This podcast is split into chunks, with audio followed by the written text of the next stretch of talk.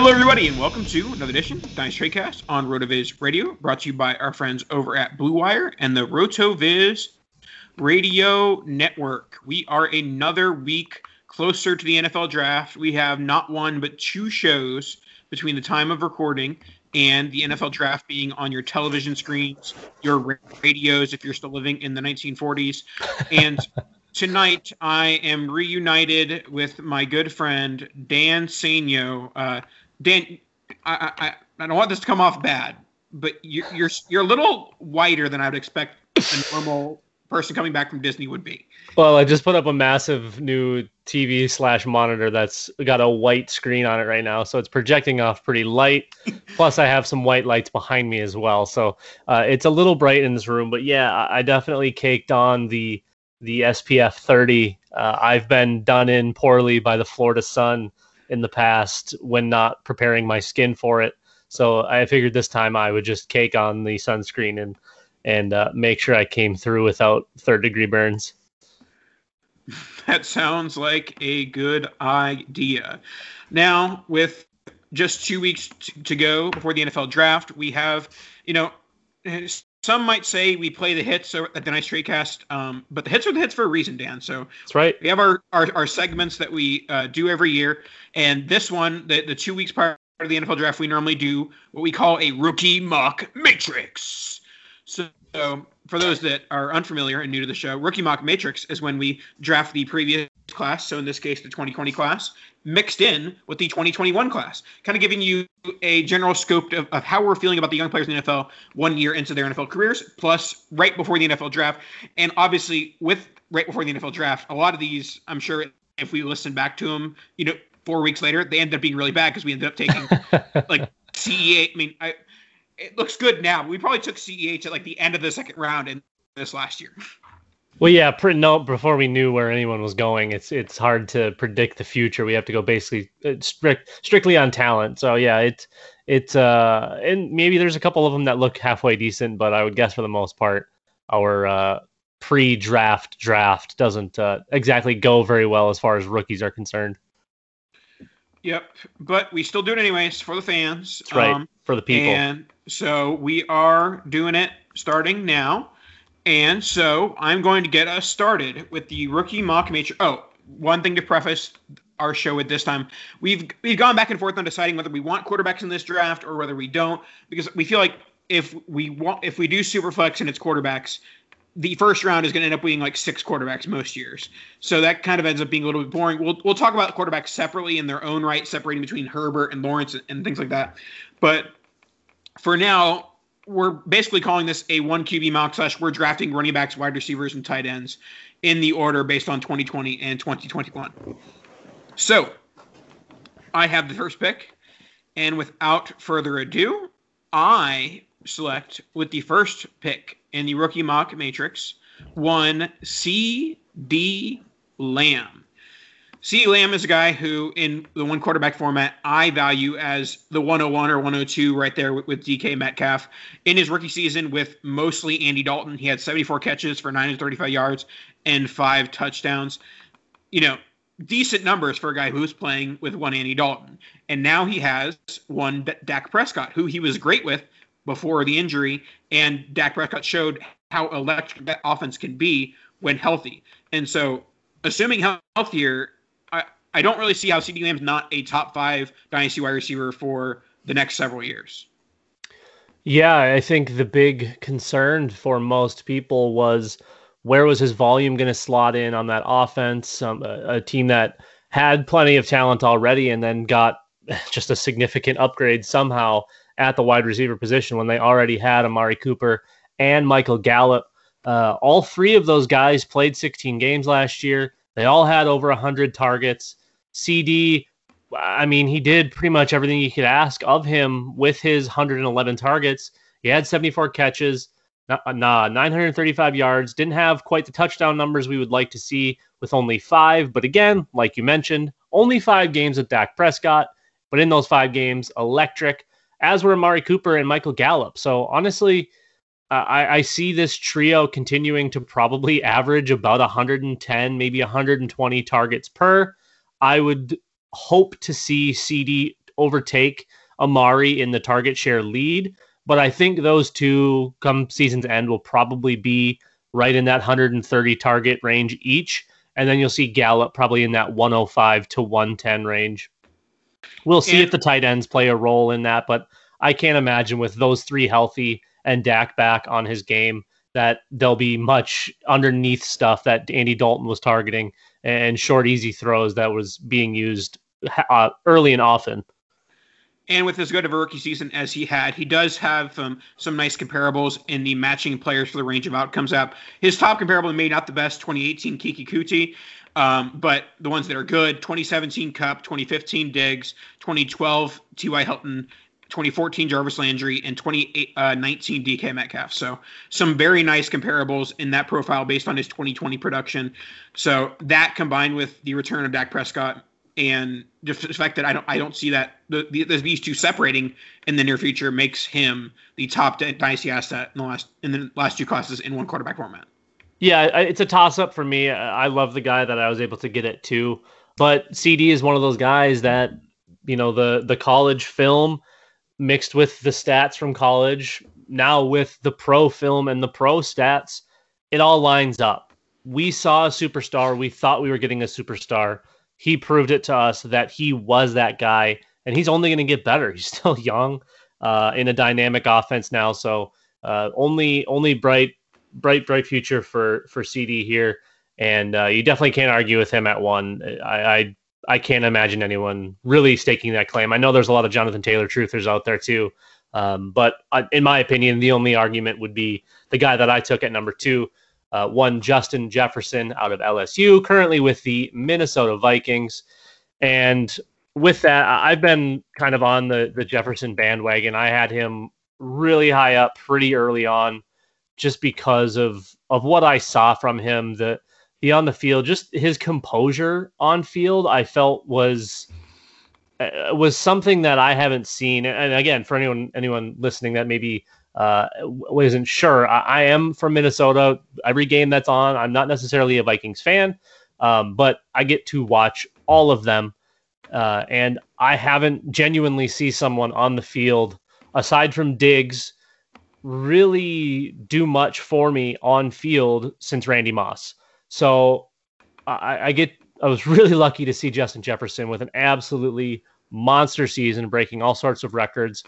And it wasn't like he just went into uh, a spot where he was he was just thrust in as the lead guy. There was still plenty around him to draw targets, to steal volume, but he's the alpha. He proved it as a rookie.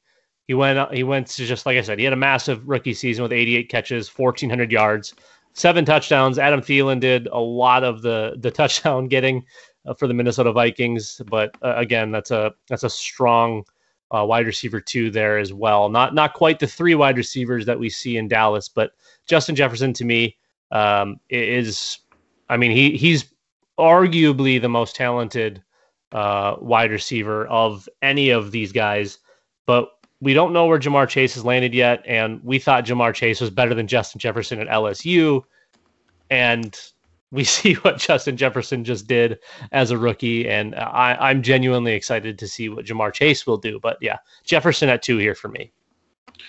Yeah, I think that's definitely where he belongs. I, I said that Lamb is my number one or two, you know, going back and forth with Metcalf. And I would have Jefferson three or four going back and forth with um, who am I blanking on now? Oh, AJ Brown. But my only, you know, counter to this would be is is this Vikings offense going to be aggressive enough? Are they going to be pass heavy enough? Are they going to continue to give the ball to Dalvin Cook an inordinate amount of times? And talking strictly from a comparison like uh, of Lamb versus Jefferson is Kirk Cousins is not as good as as Dak Prescott. So uh, there's some concern with the pass volume, not a not a ton because at the end of the day he's the number one receiver there and he's going to get the targets, but he, he I don't think he checks as many boxes as Lamb.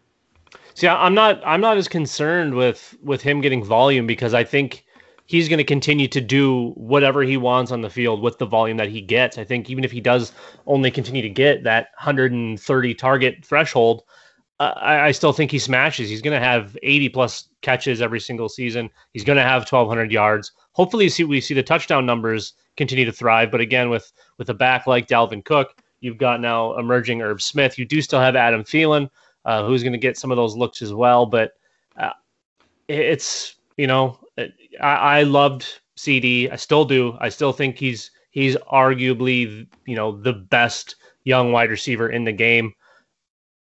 It's a it's a complete toss up for me. I, I think they're both very very similar. All right, let's move on to my pick, which is going to be the first running back off the board. We're staying in the 2020 class so far, and it is one Jonathan Taylor.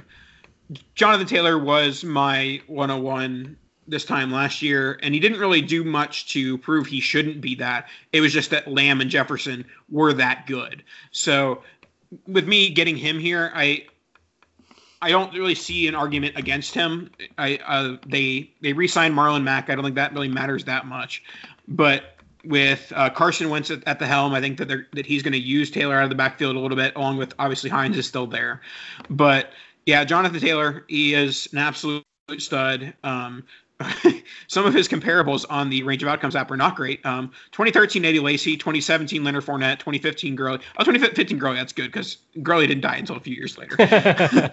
um, and then 2011 Marshawn Lynch. So obviously had a good enough season to have some decent comparables there.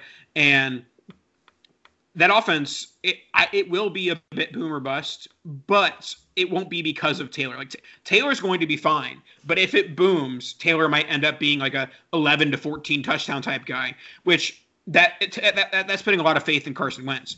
But Carson Wentz is a low floor, high ceiling play. For sure, and I think if Taylor can get some of Nyheim Hines' target share out of the backfield, uh, maybe push the 50 to getting a little greedy, maybe 60 targets um, while Hines is still in Indianapolis. Uh, I think that would really bode well for Jonathan Taylor, and I think you know at, at, the year at the year's end we might have Taylor at the top of this list if he can start getting getting 60 plus targets out of the backfield. Again, not not the best thing in the world to have Carson Wentz, but it's certainly better than Philip Rivers. So uh, we will definitely take that. I have no issue with Jonathan Taylor here. I, I think uh, I think there's a tier with the two wide receivers, and then it's Jonathan Taylor on an island by his own.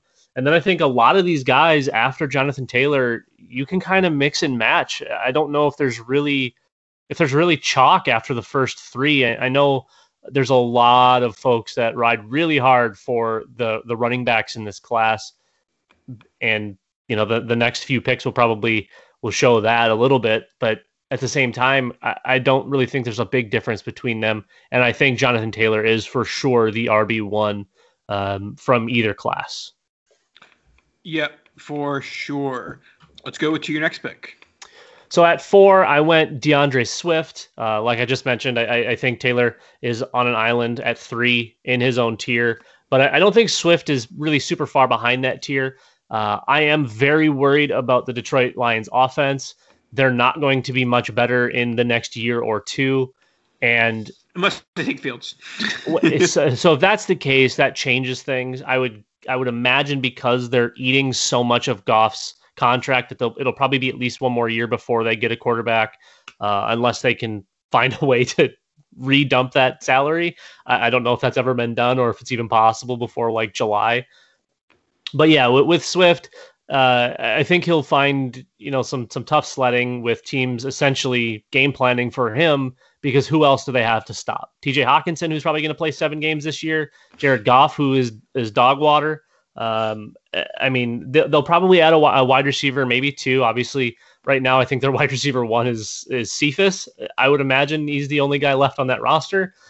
It, it's interesting. So, from a sheer volume perspective, Swift should smash volume the problem is how good is his volume? What what quality? Uh, you know, what what are the reasonable outcomes with a ton of touches in a horrible offense where one guy is going to be focused? This is legitimately the reverse CEH from a year ago. Yeah. A year ago, you had to talk yourself out of CEH because his offense was so good. And now you have to talk yourself into Swift because his offense is so bad.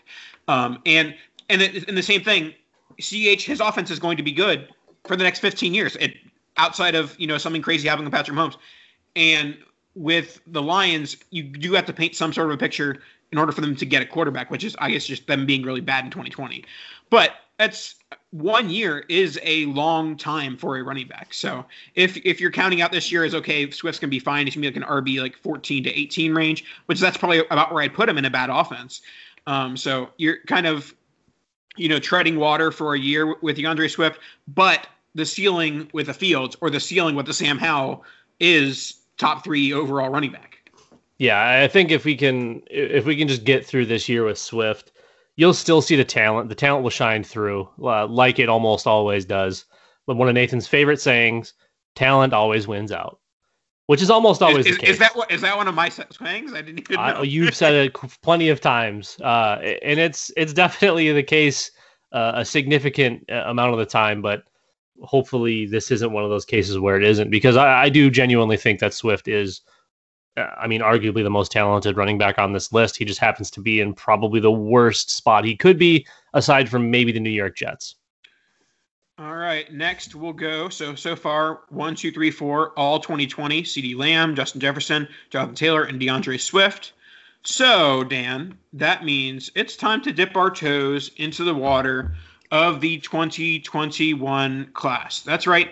I am taking a rookie I am taking the man who is going to be taken in the top six of the NFL draft, and it is one Ja'Marr Chase. Uh, Ja'Marr Chase was better than Jeff- Justin Jefferson in college the last time both those two played college football. Um, Ja'Marr Chase was one of the best wide receivers we've ever seen on the best offense we've ever seen. So there's a lot of things pointing in the correct direction of Ja'Marr Chase, including the fact that he is going to be picked as a top six pick, almost guaranteed at this point. So yeah, I'm all aboard the Chase train here. Um, when, when, you put him into a sixth overall draft pick on the box score scout, that's going to load up in a second. But Dan, so what are your, what are your thoughts on Chase here? Do you think this is the right spot for him? A little too high, a little too low? What do you think? Uh, if you didn't take him, I was going to. Uh, I think I think this is kind of that that gap where you could start to slot in some of these rookies. I think Chase uh, is I, wouldn't say he's necessarily consensus 101, but I, I think among the folks that have been on Chase for a while, he certainly still is 101. Um, from a rookie perspective, obviously, I think you could you could maybe make the case for Najee Harris here. I still think there's uh, at least one, if not two, sophomores better, but uh, I, I, really do like Ja'Marr Chase here like we talked about earlier with Justin Jefferson, we got to see those two play side by side, got to see how good Justin Jefferson was. But every time you watch Justin Jefferson at LSU, all you could see was Ja'Marr Chase flying off the page, and he was doing that as a true freshman. So this um, this we have a chance to have a really special player, uh, maybe a smidge undersized, I suppose, but uh, you know this this could be what we all maybe had hoped Odell Beckham would become. Uh, a Julio Jones knockoff, maybe a, an undersized Julio in in that regard. You know, you can draw some of those comparisons as well, but it's I, I think Ja'Marr Chase is going to be special. Yep, and a lot of his comparables uh, lend themselves to special, but a couple of busts as well.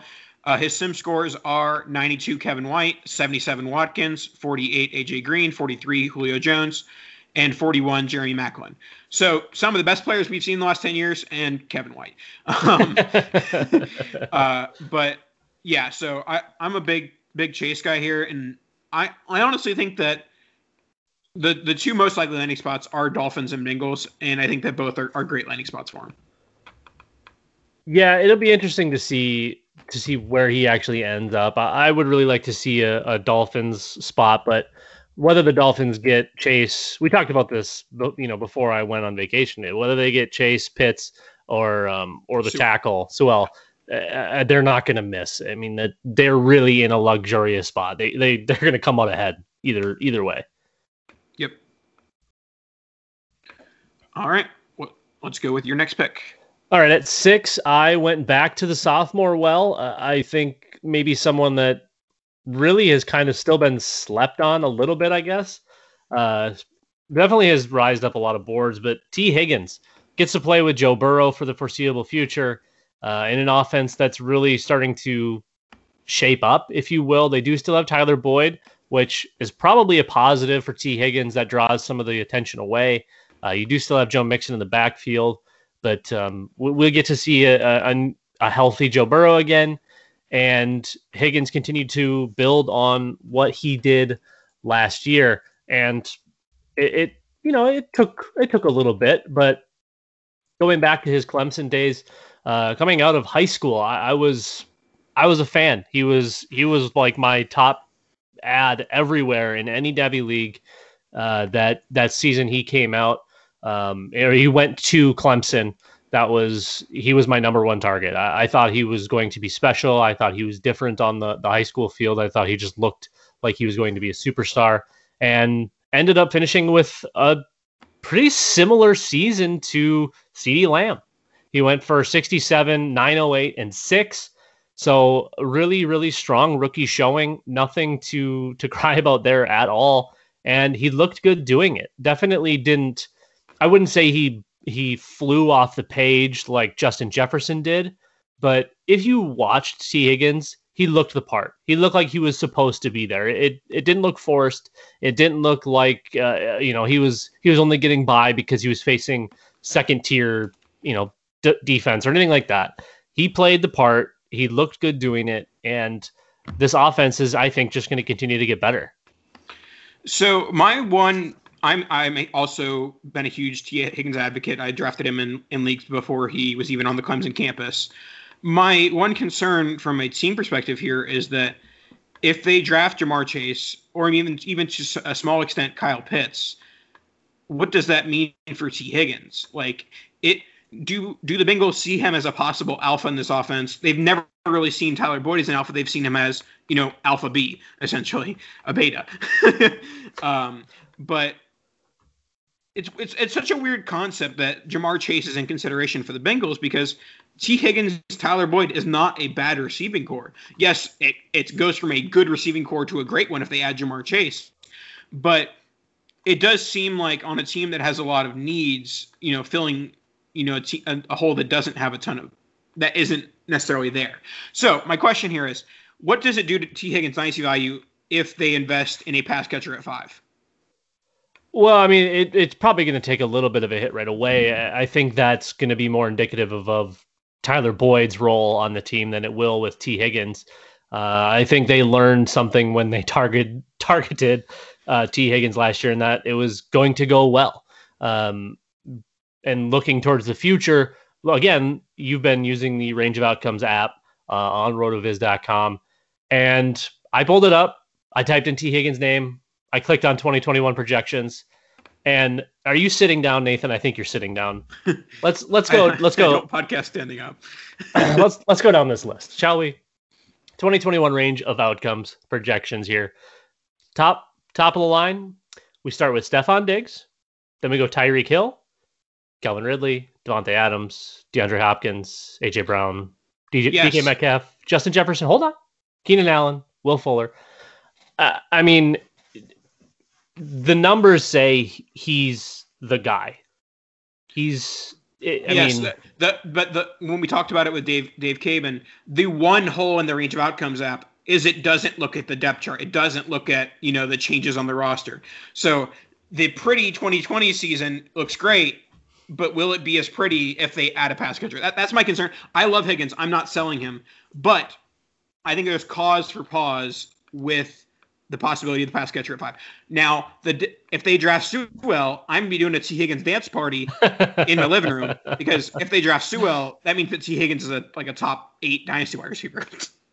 Yeah, no, I, I definitely, you know, the the depth chart definitely matters, but also his his 2020 for a rookie was good, but those numbers still aren't elite, and yet his projections look elite. So if you look at the 2020 matches for seasons uh, from the past for someone of that stature, we're talking about the 2014 Sammy Watkins, 2019 DK Metcalf, 2012 T.Y. Hilton, 2015 Amari Cooper. So whether we're looking at the past or the future, we're consistently seeing big time names in big time spots. And uh, for me, honestly, uh, uh unless unless it's specifically Ja'Marr Chase, uh, I mean, it's Tee Higgins to the moon. Even if it is Chase, it's probably a good thing because then again, he gets to work against the inferior competition and he's just going to slam. All right, let's continue on to our next uh, selection. This is where I did see a bit of a drop off. After the Higgins selection, I was like, where do I go here? This this you talked about, you know, kind of a bunch group after Taylor. I think that Swift, Chase, Higgins might be a tier of their own, and then this is the big the bigger bunch tier after that.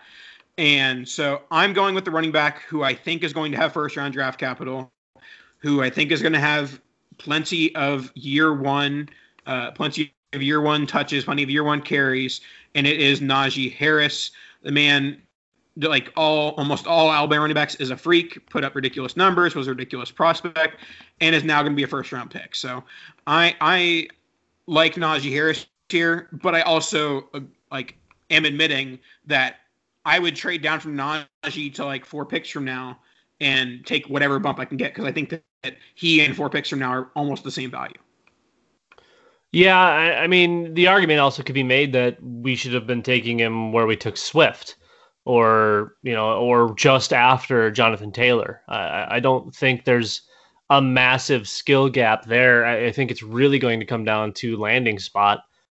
And as much as everybody's like, "Oh, it's Steelers, Steelers, Steelers," I think that's probably one of the worst possible situations. You've got three big time wide receivers, you've got a half dead quarterback, and you have no offensive line.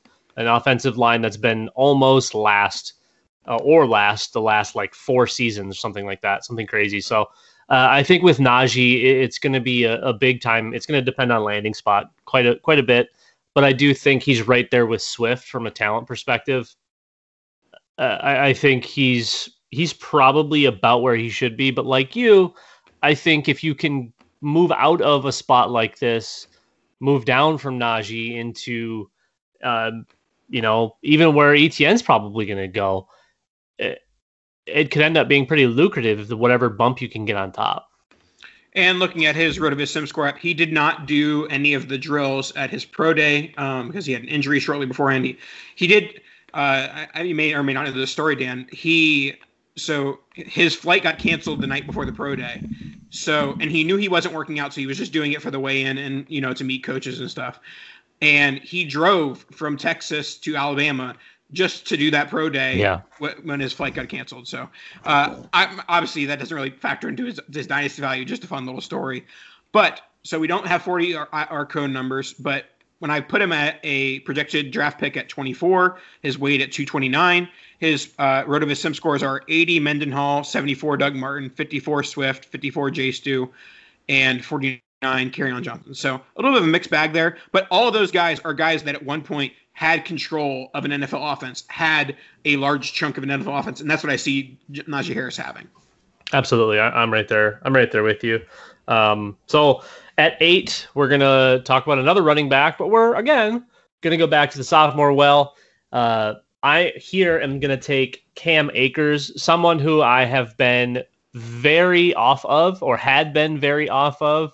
Really wanted to be proven that he could make that that next step. I always thought he was an unfinished product um, with kind of uncapped potential. I, I did think that kind of the sky was the limit for them because there was definitely an element of special in his game that you could see at Florida State. And even for the first half, maybe longer of the season, you'd get a glimpse, but then it would just disappear. It'd be very inconsistent.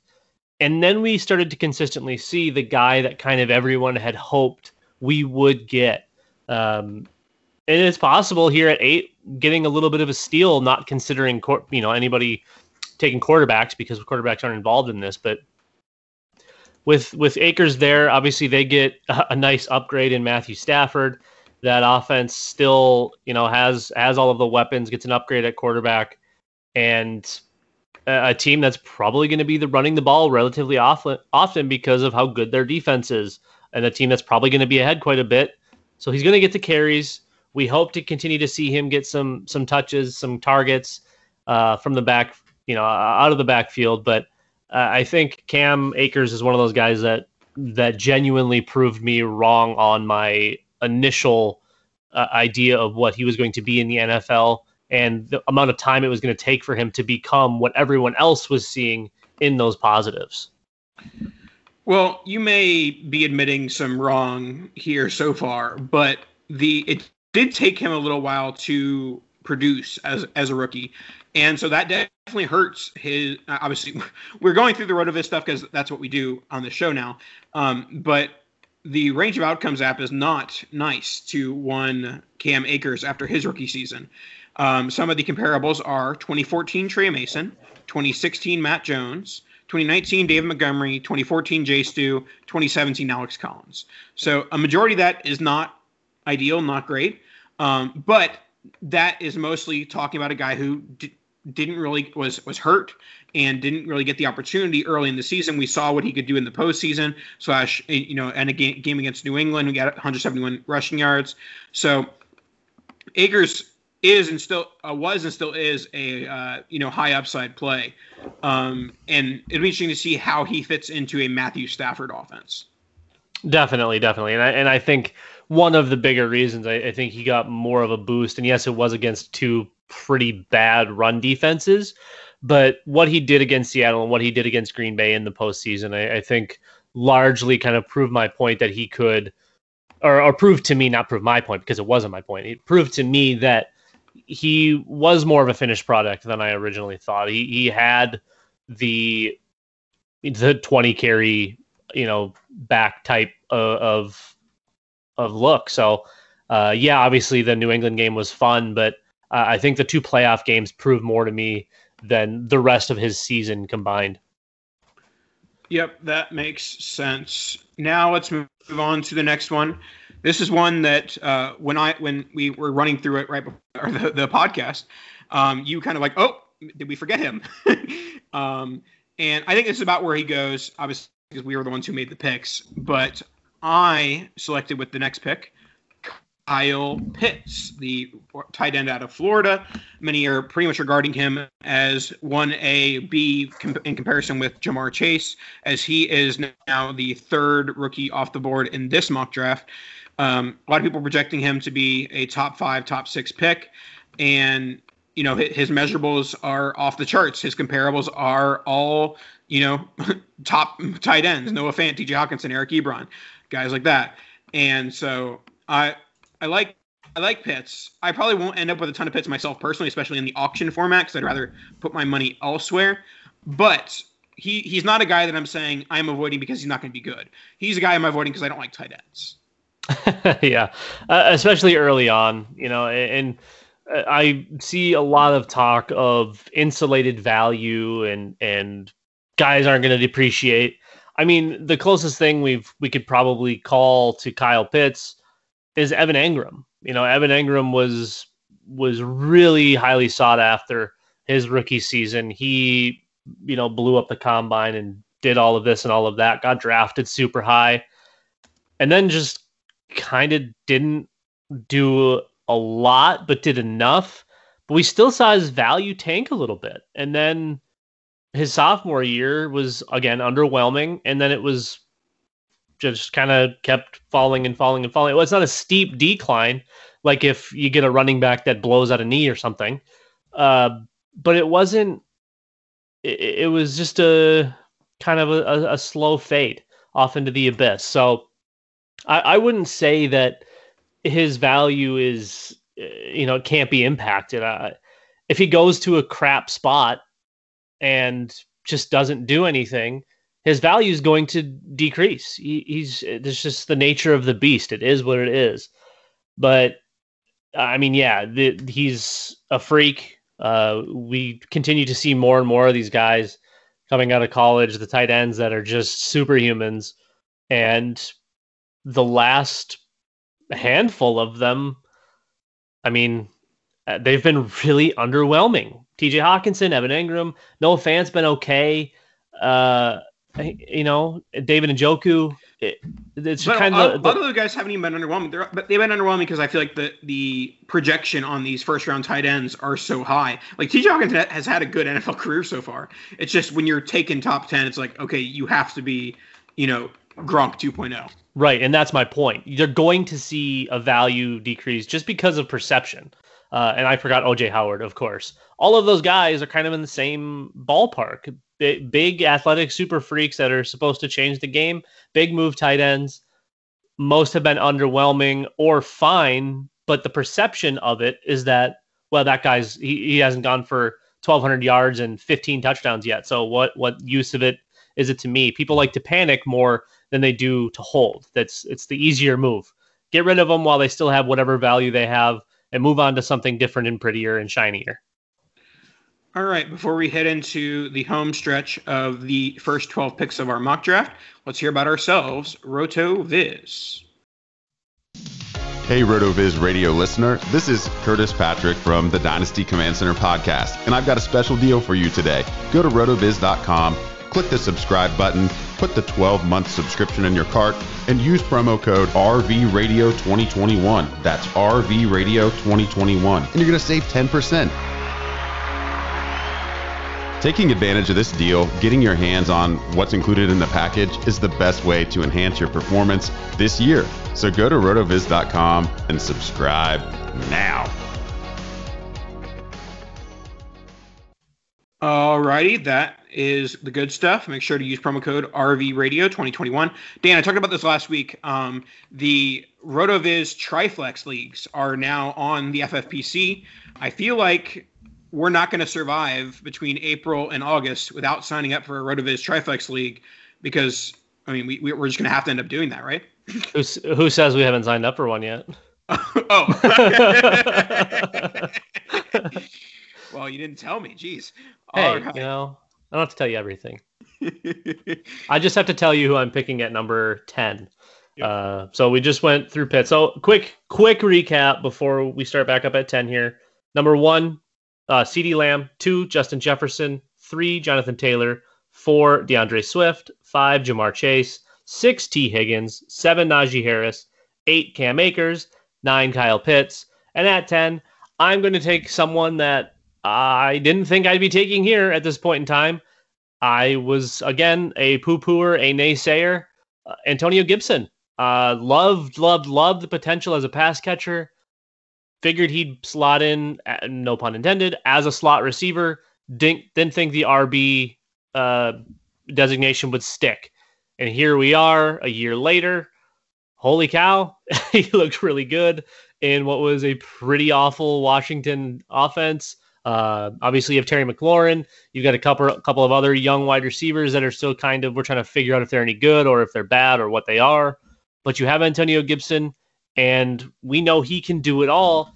And he wasn't even able to show us really everything because the because the Washington football team happened to have uh, another running back that led the league in targets, which I never would have expected to see. I would have loved to see Antonio Gibson get more of those. He still got like 45 or 50 of them and did a little bit, but hopefully 2021 shows us uh, like 70 plus targets for Antonio Gibson because I think that's where he truly thrives, and he looked really good between the tackles last year.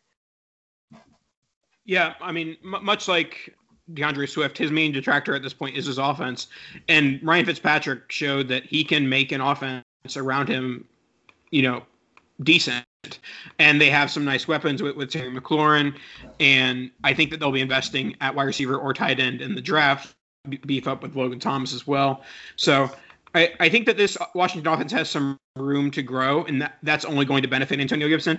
I will say the one slight negative is that even if the offense does get better, Antonio Gibson's not scoring more than 11 touchdowns. So like that that's going to decrease and if anything I would say that Antonio Gibson might be a hair overvalued because of that 11 touchdown number. And that when he goes down to like six or seven touchdowns in 2020, 2021, then he might have his value slightly lowered. But that's really the only negative, you know, some touchdown regression that I can look at for Gibson. And his offense isn't, you know, doesn't have some great promise long term at the moment. But, you know, there's room for that to become a possibility. See, I actually think that the touchdown number is attainable. I think he's probably going to be in that 8 to 12 range because I'm not really sure the offense could have been much more underwhelming than it was last year. I, don't know really how it gets worse. Um, I, I, think that that number is definitely attainable to me. Plus, if you add in anything through the air, I, I think we're looking probably at, at, more of a, a total potentially closer to 15 than the 11. Okay, uh, to be completely you, you honest, you can't be putting 15 touchdowns as like a median pro- projection though. But if he goes 10, he only needs a few through the air, which uh, you know, with with only Terry McLaurin really to steal targets and Logan Thomas, I suppose. You know, his role in the passing game has to grow. Uh, I would think he's yes, going to get a yes, couple. That, that, that that is one thing that could make up for if his touchdowns do decrease. There's no way he's leaving 2021 with only 36 catches. They're going to right. have to use him more, and also his, the catches are going to rise, and also the yards per catch because Ryan Fitzpatrick is going to use more wheel routes rather than you know dump passes to get a third and four first down. I mean, if you if you set a line at 11 and a half right now, I'd bet the over on touchdowns. On yards per catch. On touchdowns. Oh, Okay, I, I would take the under there, but okay. Um, maybe we can make that wager at some point. Um, all right, I'll go to our next pick, and it is a, a man we talk. I feel like you and I are just talking about our Clemson fanboyness in terms of Devy leagues. Granted, it's been a nice college to fanboy over the last few years. That's very true. And Travis Etienne is the next in line for the fanboy, and that is my pick. Uh, I was upset with him when he returned for his final season, especially when it ended up being a COVID season. Like, really, like you're gonna come back and do that? but it was a very crowded running back class last year where he probably would have been between like RB four and RB six. Whereas now I feel like his floor is RB three with a likely draft position of RB two.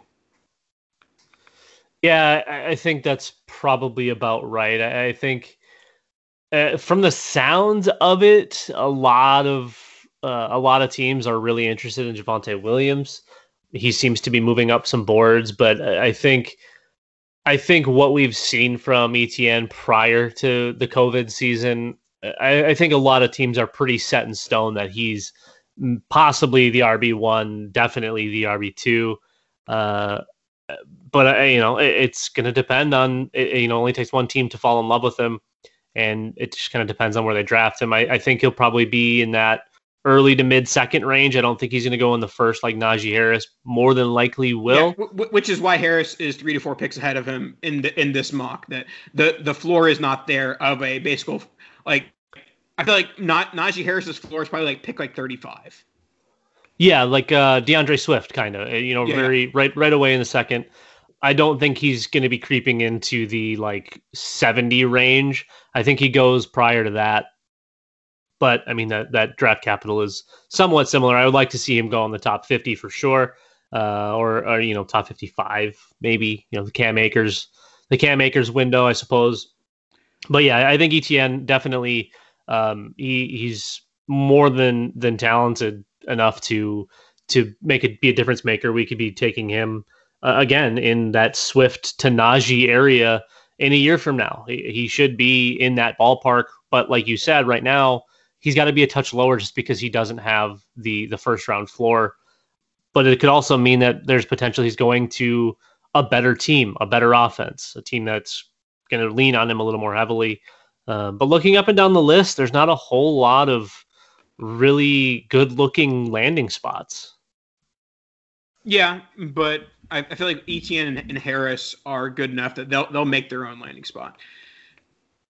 All right, let's wrap up today's show with the final pick of our first 12 picks of basically running back, wide receiver, tight end only from the 2020 and 2021 classes. Dan, are we going 2020 or 2021 with our last pick? We're going to go 2020. I, I, like the sophomores a little bit too much. I was stuck between a couple of sophomores here. Uh, ended up going with the running back, which isn't really like me, but uh, I think it's more of a ceiling play at this point, even though Brandon Aiyuk's ceiling is super high. I, I did end up going with J.K. Dobbins just because I do think in that Baltimore offense with Lamar Jackson, and we've seen it, the running backs are thriving. They're going to continue to thrive. Uh, no more Mark Ingram. We do still have Gus Edwards to worry about a little bit as he's been known to steal a, a, decent number of touches. But I do think that this is J.K. Dobbins' backfield. I think we continue to see him uh, take the lion's share of the work, and he's looked good enough doing it. I wouldn't say he's looked great. Uh, definitely not on the Taylor or Swift uh, in, in, that area, and I don't think he took the big step forward like Cam Akers did. But I think we saw enough in college and uh, enough in the few carries that he did have as a rookie to probably be pretty confident that he should be in this range. Uh, you can make an argument, like I said, for Brandon Aiyuk, maybe a couple of the rookie wide receivers that that have kind of slid down the list here a little bit. But I, I think there's so much upside here, especially considering the offense that he's he's in to to make this a pretty easy call for J.K. Dobbins. Yeah, I, I feel like if you had told me we were doing this draft this time last year and that J.K. Dobbins would be in the Lamar Jackson offense, we'd be like, okay, well, he's definitely going to be like a top five pick in you know this rookie mock matrix um, this time next year. But he just didn't show quite enough, and the off Ravens offense took a step back overall with, with Lamar. Um, his top uh, range of outcomes app comparable right now is Nick Chubb from 2018. So I think that is really how his route to success plays out is kind of playing that Nick Chubb role in the offense where he is the, the RB1. He's the guy getting all the carries. And if we just see any sort of step forward slash, you know, semblance of 2019 Lamar, it means that J.K. Dobbins is a top eight, top 10 running back. Yeah, and I, uh, you know, as crazy as it sounds, I think that's a really easy projection to meet. Uh, uh, like like I mentioned before, there's so much production from that backfield just because of the nature of the offense that running backs should thrive. They they they will thrive. It's just it depends on the you know the the workload, who's getting what. Uh, if he is going to be the RB one A there, I mean, we should have no problem seeing uh, a low end RB1 season as a pretty easy floor to meet. Yep, for sure. All right, that should wrap us up for this evening. I think that the nitty gritty will be next week because there is a large group of players that you could pick with that 13th pick. And we'll have you kick off next week with the 13th pick. So we'll see how that goes. Uh, any last words before we head out, Dan? No, looking forward to diving into that that next uh, group of twelve. Like you said, it's a that's a big group of a, a lot of uh, argument you can make for any of them, uh, and and it'll be fun to talk about the QBs a little bit too, and and argue about Trevor Lawrence and Justin Herbert. What about Tua? no, I, I think he's going to be about seven down that list for me. Yeah, Kellen Mond, then Tua. There you go. that should wrap us up for this evening. Thanks so much for listening. Make sure to uh, subscribe, rate, review, all those fun things. And uh, we appreciate you. And we'll talk to you guys next week. Gotta hit him with it. Kadosh.